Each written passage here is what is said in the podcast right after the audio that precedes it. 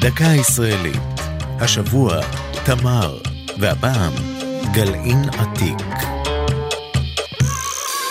מה נשאיר כאן אחרינו לדורות הבאים היא תהייה אנושית ידועה.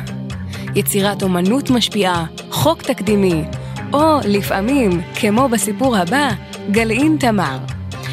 בעשור השישי והשביעי לספירה, בעת המרד הגדול ברומאים, לחמו במצדה מורדים יהודים נגד הצבא הרומי. אחד החיילים אכל כנראה את תמר והשליך את גלעינו. זה לא היה מעשה נדיר. התמרים הארץ-ישראליים, השונים מהתמרים שאנחנו מכירים כיום, היו אז חלק משמעותי בתפריט המקומי. כעבור כ-1900 שנה, בשנות ה-60, נמצא אותו גלעין בחפירות ארכיאולוגיות, תחת מבנה שקרס. מצבו הטוב הביא את החוקרים לנסות להנביטו. הניסוי שערכו בראשית שנות האלפיים הדוקטור איליין סולווי והדוקטור שרה סלון הביא לצמיחת שתיל, והוא נשתל בקיבוץ קטורה בערבה.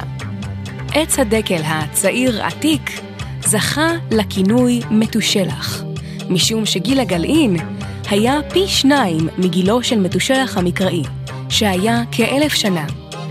אולם העץ היה דקל זכר שאינו מעמיד פירות.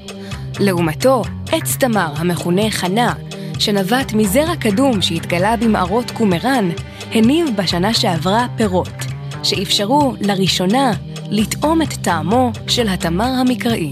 זו הייתה דקה ישראלית על תמר וגלעין עתיק. כתבה אחינועם קפון, עורך ליאור פרידמן, הגישה עדן לוי.